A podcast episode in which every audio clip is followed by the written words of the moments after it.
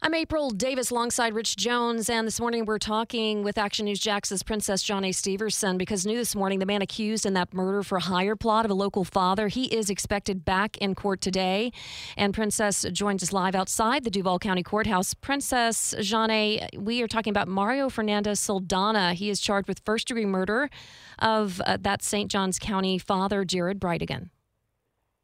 Yes, and you know it's not just first degree murder. He's also charged with uh, child abuse, April, as well as conspiracy to commit first degree murder and solicitation to commit a capital felony.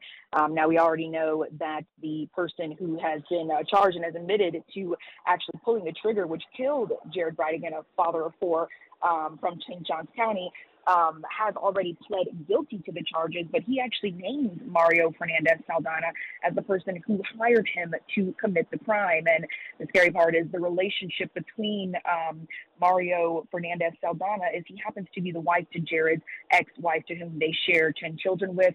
And um, he was actually with those twins the night he was murdered uh, in February of last year after going on a, a court-ordered uh, dinner date, which is something that he did every Wednesday with those twins after he and his ex-wife Shanna uh, divorced back in 2015.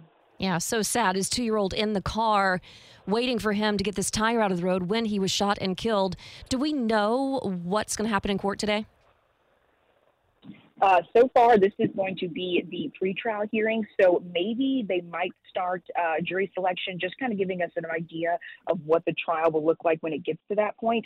Um, but you know, Mario Saldana Fernandez was just in court uh, just last month, actually less than a month ago, and um, that's when he waived his rights to a pretrial hearing. And you know, we spoke with uh, our law and safety expert Dale Carson. He used to be a former FBI agent. He's got over 30 years of experience in criminal justice, and he told us that traditionally, when somebody waives their to a speedy uh, trial, then essentially they're trying to give their defense case more time to prepare a case.